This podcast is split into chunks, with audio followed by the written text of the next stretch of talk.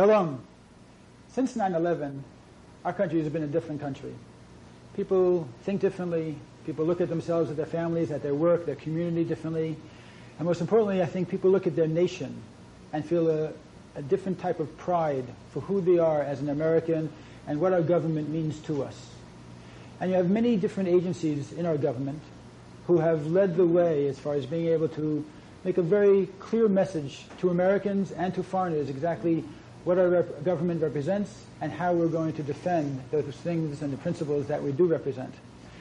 One of the organizations which has been on the surface of this movement to really present America for what it is in light of 9-11 has been the Federal Bureau of Investigation, a wonderful organization, organization which I remember as a kid being wowed by when I took my first tour of the FBI building in Washington when I was a young child.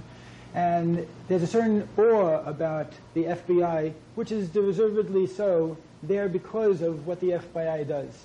And there's no question, I think, in anybody's mind that after 9-11, there's been a tremendous increased knowledge and also curiosity as to what are the workings and the inner workings of our Federal Bureau of Investigation.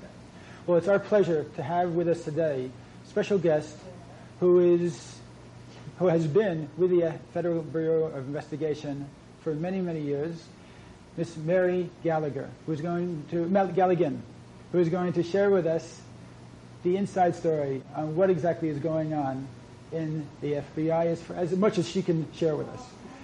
Thank you. And Ms. Galligan, it's a pleasure to have you with us today. Thank you, Rabbi. It's a pleasure to be here. First of all, I'd like to put a little bit of the personal face on this. And we've had a very nice conversation before the show started, and I think that our, for our audience to be able to see an FBI agent, a real FBI agent, and to get to meet you and find out who you are, what you are, what motivated you to get involved with the FBI, why you decided this way of life, and to see that you're you know, a regular person like everybody else, but you dedicated your life to the work of the FBI, which we, and I, I hope I, I'm sure I do speak for all of the people who are viewing, are so appreciative to you for dedicating your life to this so, such important work, especially being that you're in such a, an important position now, heading up so much of the effort to investigate 9-11 and to protect us from any future terrorist acts. Thank so if you, you could just tell us a little bit about Mary Galligan as far as what got you to this point.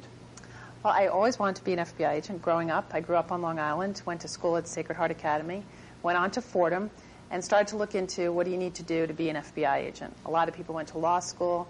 Um, I chose to go work for a private company, a small company called IBM, and went to school at night and got my master's in psychology right. and applied to the FBI. And it was a very long process, the application process, but I think I have the, one of the best jobs in the world, and I really love being an FBI. I can imagine. How do you react when people come up to you and you, they ask you, well, what do you do, Mary? And you say, oh, I'm an FBI agent.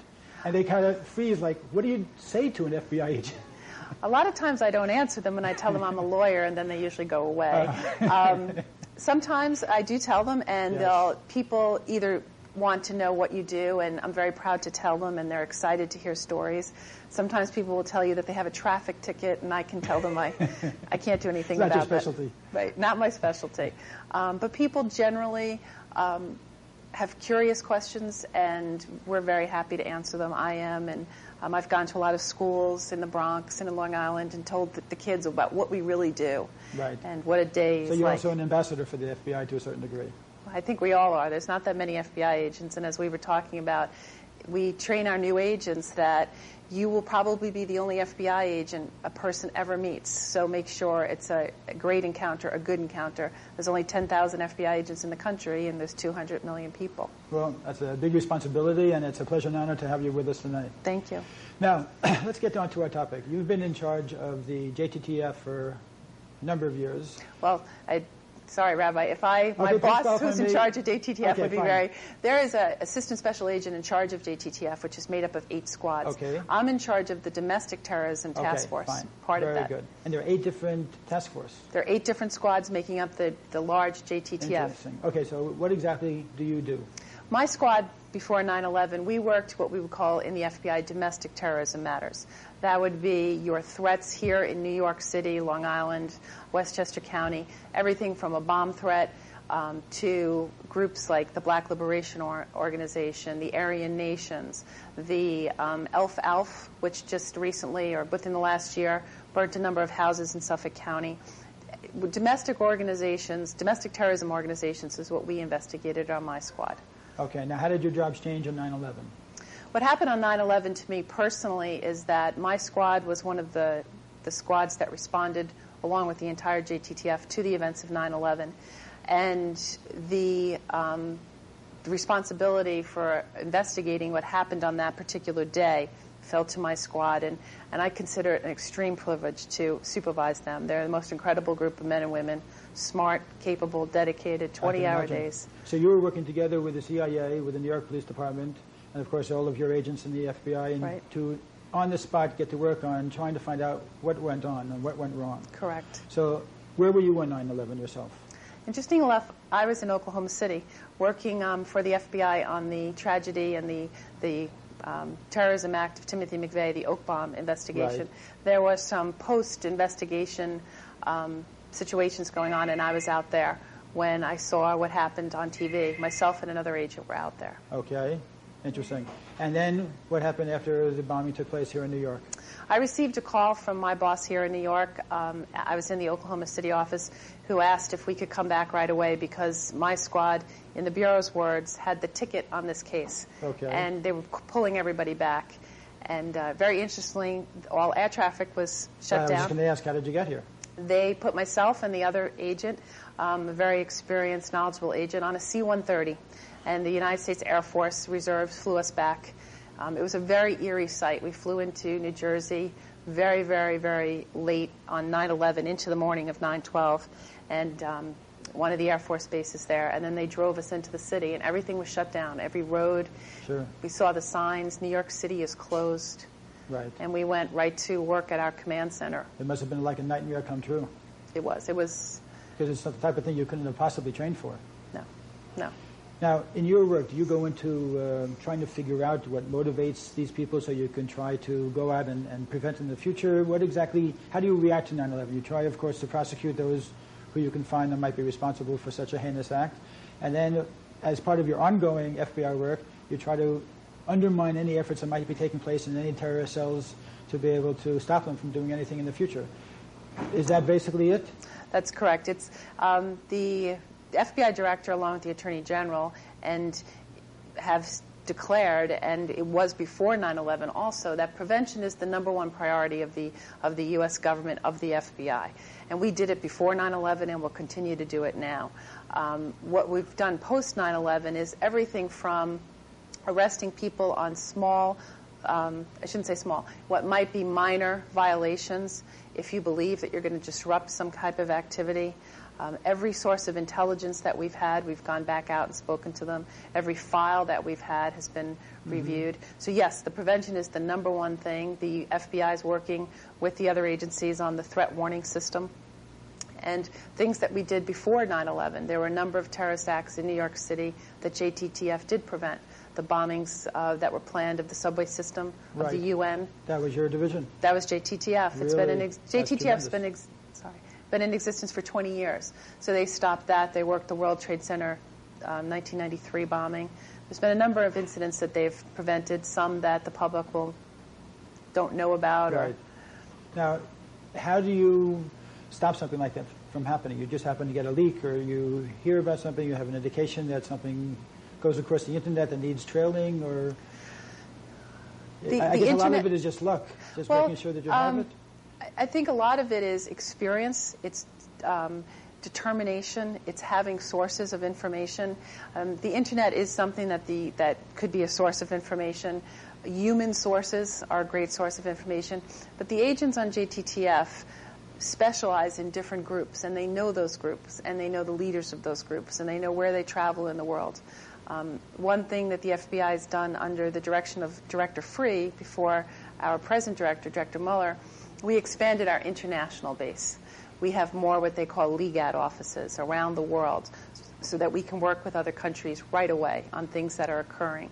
And that's been a tremendous help in what goes on here in the United States. Interesting. Now, let's take, for instance, the Brooklyn Bridge murder when the young Hasidic boy, in fact, his mother was a guest on our show, Devorah Halberstam, Yep. and Ari was shot by uh, an Arab at the time Right. as he was crossing the bridge. Now, at the time, that was termed a hate crime.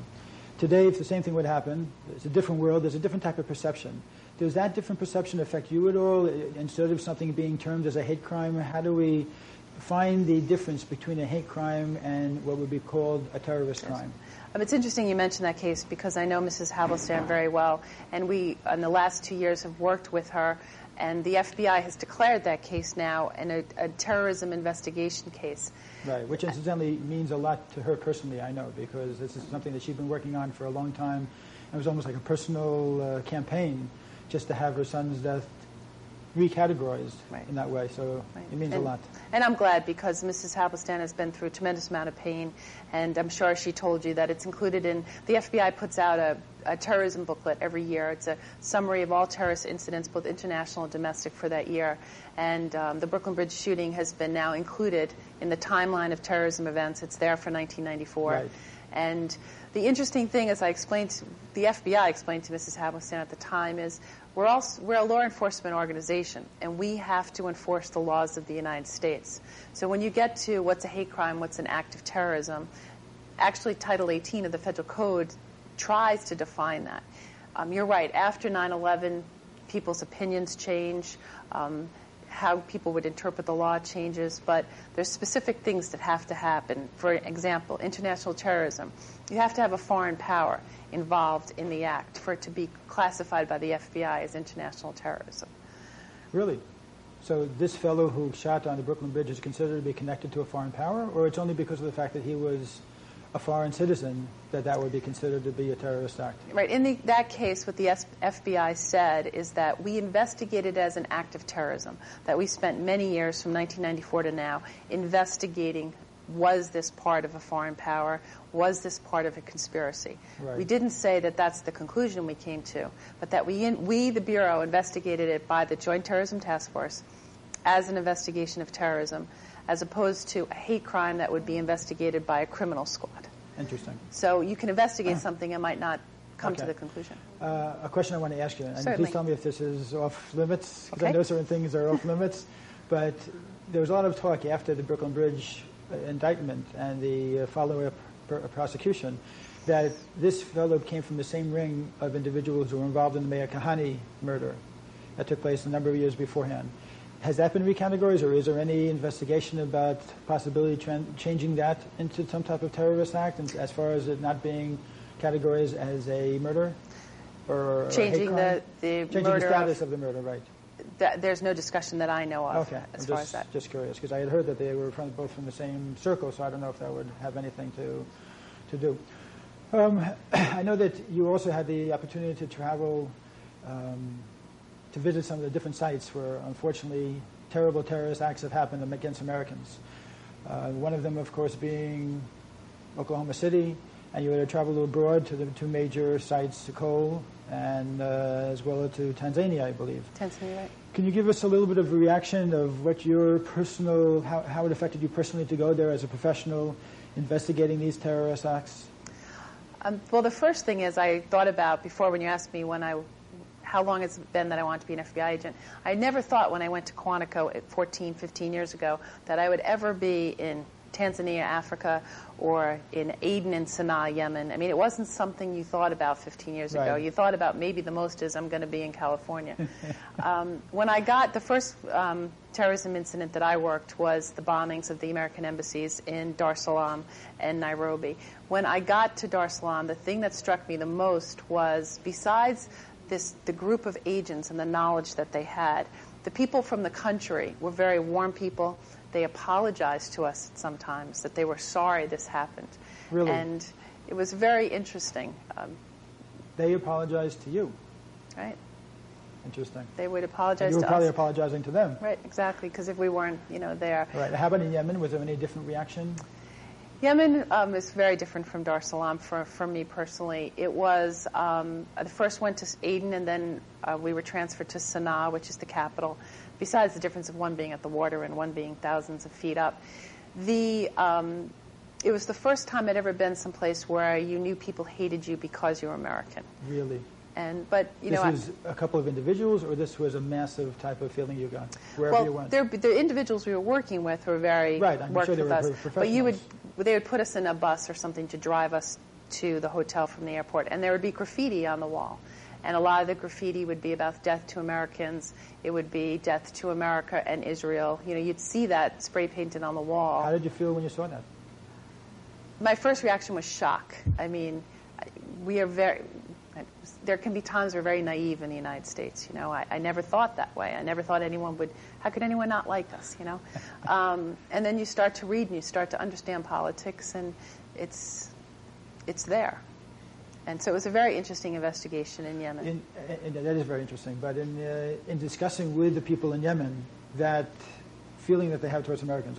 Well, first of all, did you discuss it with anybody? The people we worked with in Yemen were the military and the law right, enforcement. Did you ever get to come in touch with the Yemenites who actually felt that way or showed some Not that anyone no, that would say ah, that. So you wouldn't know from a personal basis. But I'm just right. wondering if that hatred is so intense that it would almost rationalize terrorist actions against American institutions. I think you would find more support for them in a country like that.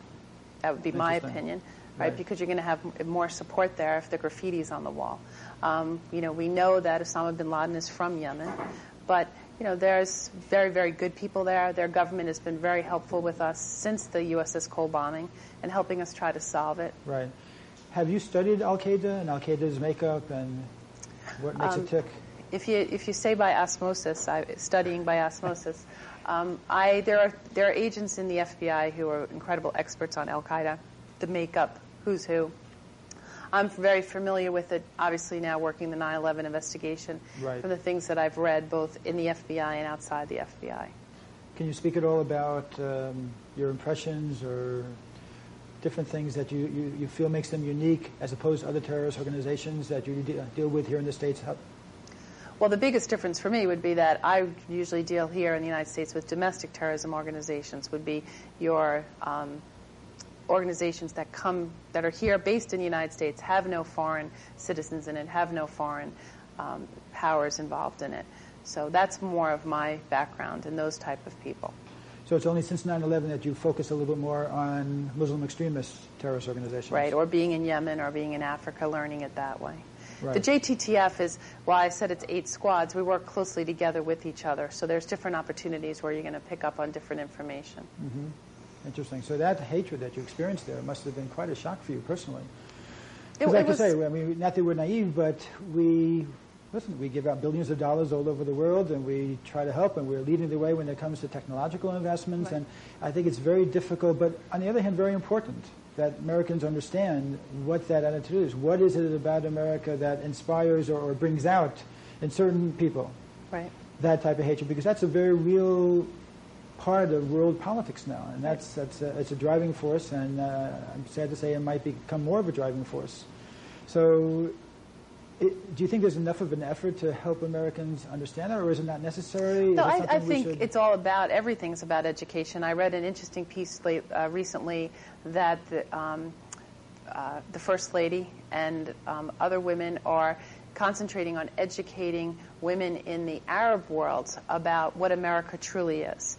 Um, and just like we need to understand other cultures, other religions, other parts of the world, what has gone on in those parts of the world for the last thousand, two thousand years.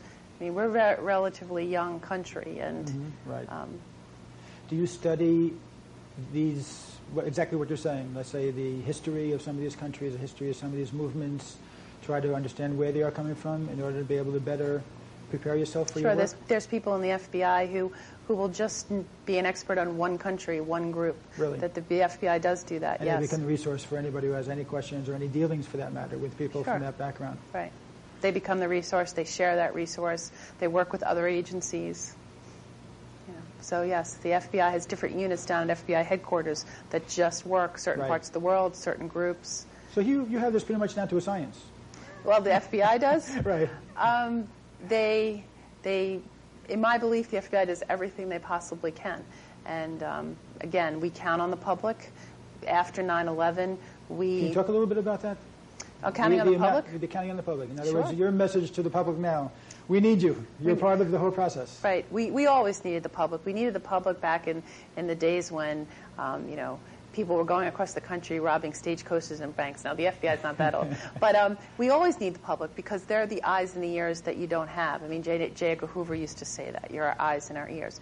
Um, Director Mueller says it now.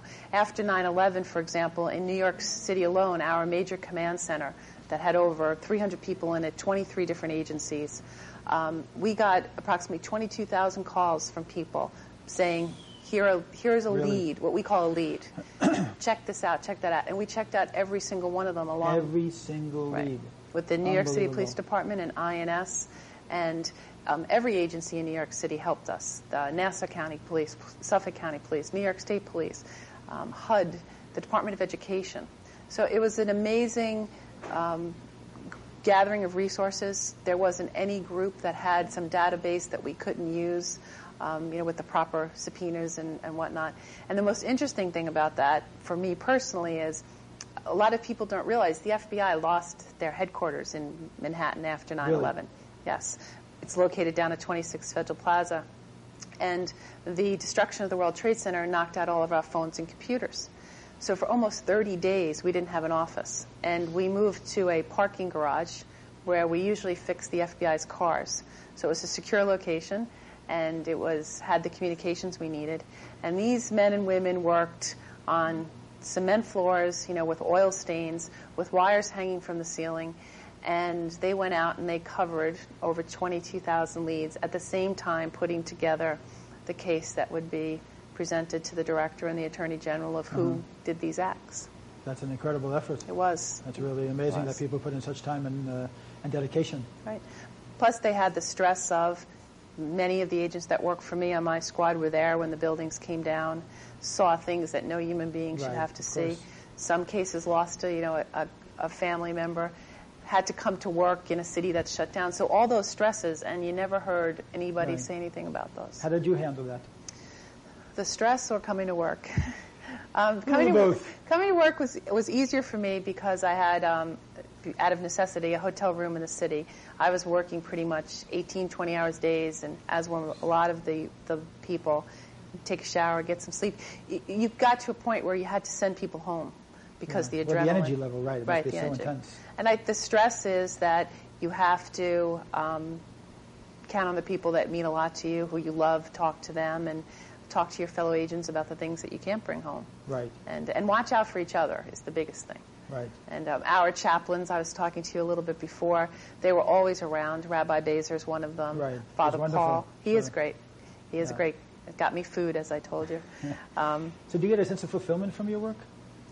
I, I'm, I, a great deal of fulfillment. I think it's about self gratification. At the end of the day, looking into the mirror and being happy about what you did, because it's um, certainly not about making millions of dollars, or um, you know, living or going to extravagant places. I mean, Africa and Yemen is not you know, Tahiti and Paris. right.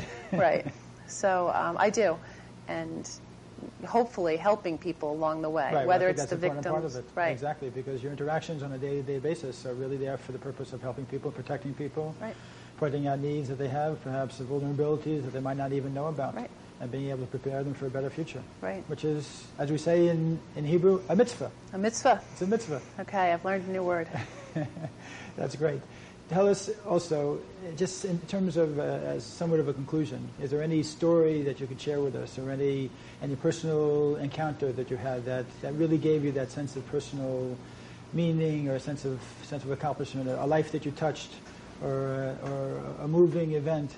Was there anything you could since share with since us? 9/11. It could be at any time during the course of your career. Well, an interesting thing about 9/11 is because there is a trial coming up on September 30th, and where the U.S. government is um, going for the death penalty against Zacarias Moussaoui, the defendant. By federal law, we need to notify the victims of what's going on and interview them to see if they want to testify at the death penalty stage.